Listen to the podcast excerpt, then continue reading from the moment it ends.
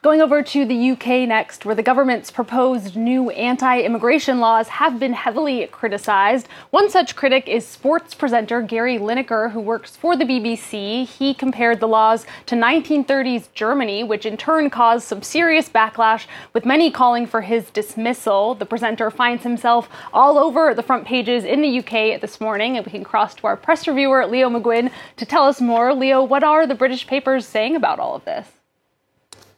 As you say, Alison, Gary Lineker is all over the front pages of the UK press this morning as opposed to the back pages, which he's perhaps more used to.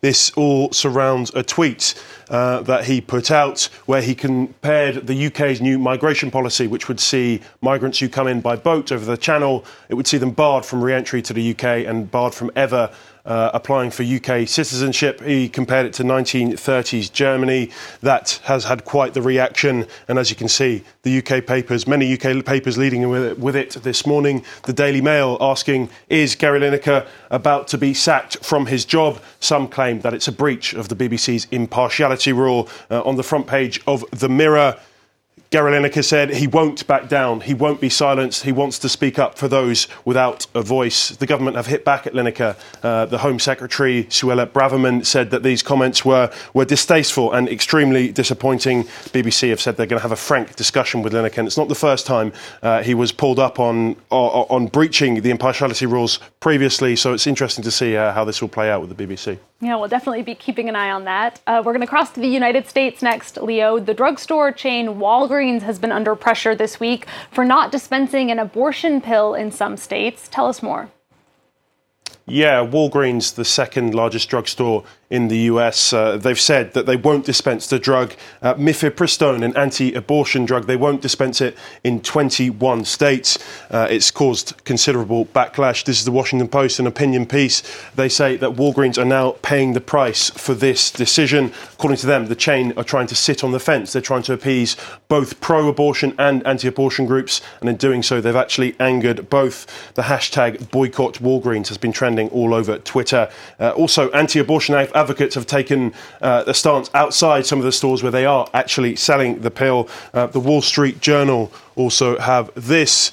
Uh, the, it highlights the complexity of, of, the problem in the state since Roe v. Wade was repealed. Uh, the New York Times reports that even one senator, a Democratic senator, has gone as far as saying his state, California, won't do any more business with Walgreens. And on the other side, and the Republicans have said they'll take legal action if the drugstore start to sell the pills uh, in states where abortion is illegal. This whole thing has caused Walgreens stock to fall by just by five percent in just a few days.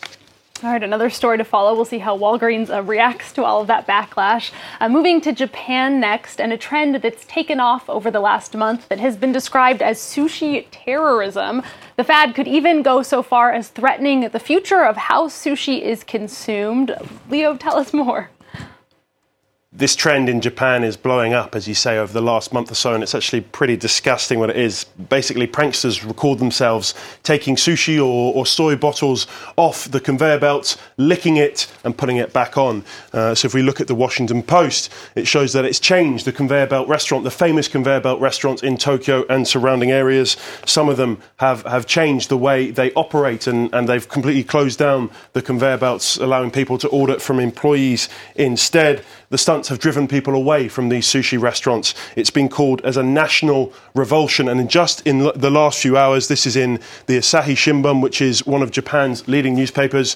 Three pranksters arrested for one of these incidents. The three people, all aged between 15 and 21, are now in custody. They were filmed licking soy sauce bottles and replacing it. Uh, and then they were used by other customers. And it's hoped that these arrests will deter uh, potential copycats in the future and show how serious this act actually is.